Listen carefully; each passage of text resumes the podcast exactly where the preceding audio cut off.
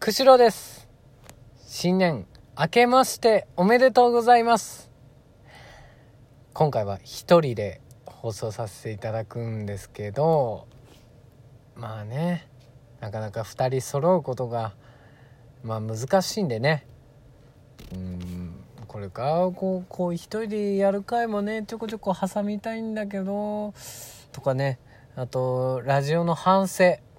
もう今までのラジオっていうのは大変ね、聞きにくい暖房の音とかが入ってたと思うんですけど、そういうのもね、改善していかなくちゃいけないと。でフリートークだけじゃなくて、もっと企画を考えて、いろんな面白い放送を目指していきたいななんて考えています。ツイッターの方もね、全然返事返してなかったりとかいいねを押し忘れてたりとか、返してないとかそういうのがねあるけど、もうちょっと積極的にやっていかなくちゃいけないよね。いや、どうもね、2人とも苦手なんで、もうそのツイッターとかの SNS が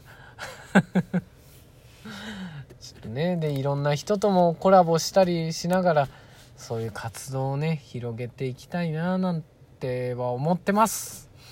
オリンピックもね近いんで、もうどんどん気合を引き締めようかと。全然オリンピック見てないけど、気合だけはね入れてかないとなんて思ってますが、ということでね、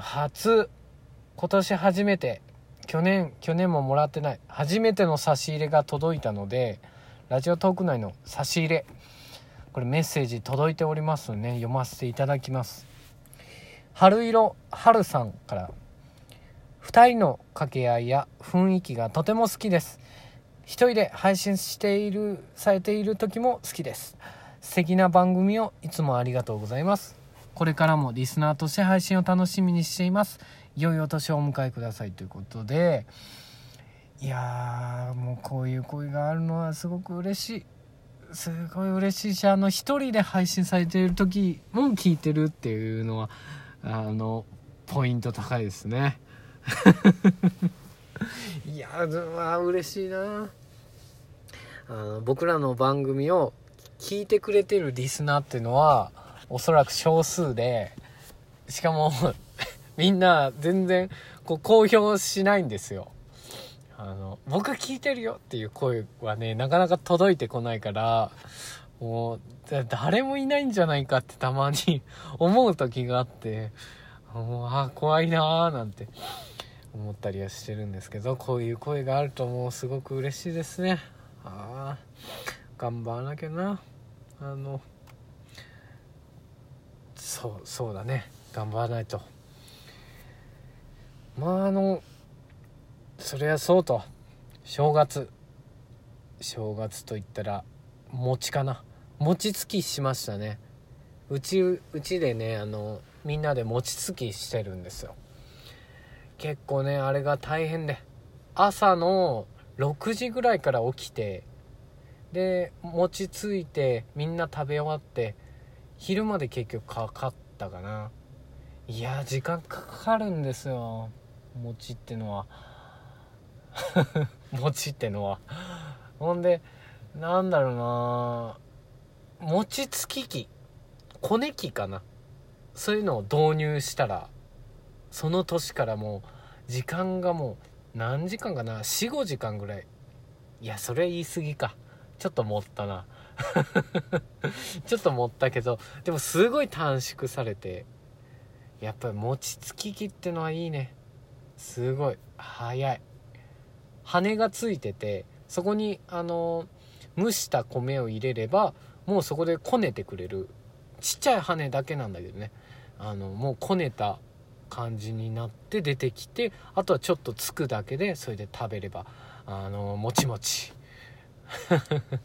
もちにもちもちっていう擬音はね、あんまり適切じゃないと思うんだけど、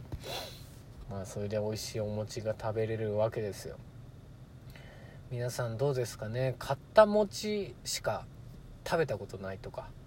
そういう人も多いとは思いますけど、結構ね、ついた餅食べればね、あ、全然違うんだなっていうのは分かりますよ。いいっすよ。いや、マジいいっすよ。そうだな、喋りって難しいな。もう2人いればね、ポンポンポンポンと湧いてくるんだけどね、話題がポンポンポンポン出てくんだけど、そうだなあ。と最近は自分はね、弾き語りを、ギターの弾き語りをしていて、どっかでね演奏したりはしてないんだけど、でもまあね上達してきてね、上手なんですよ意外と。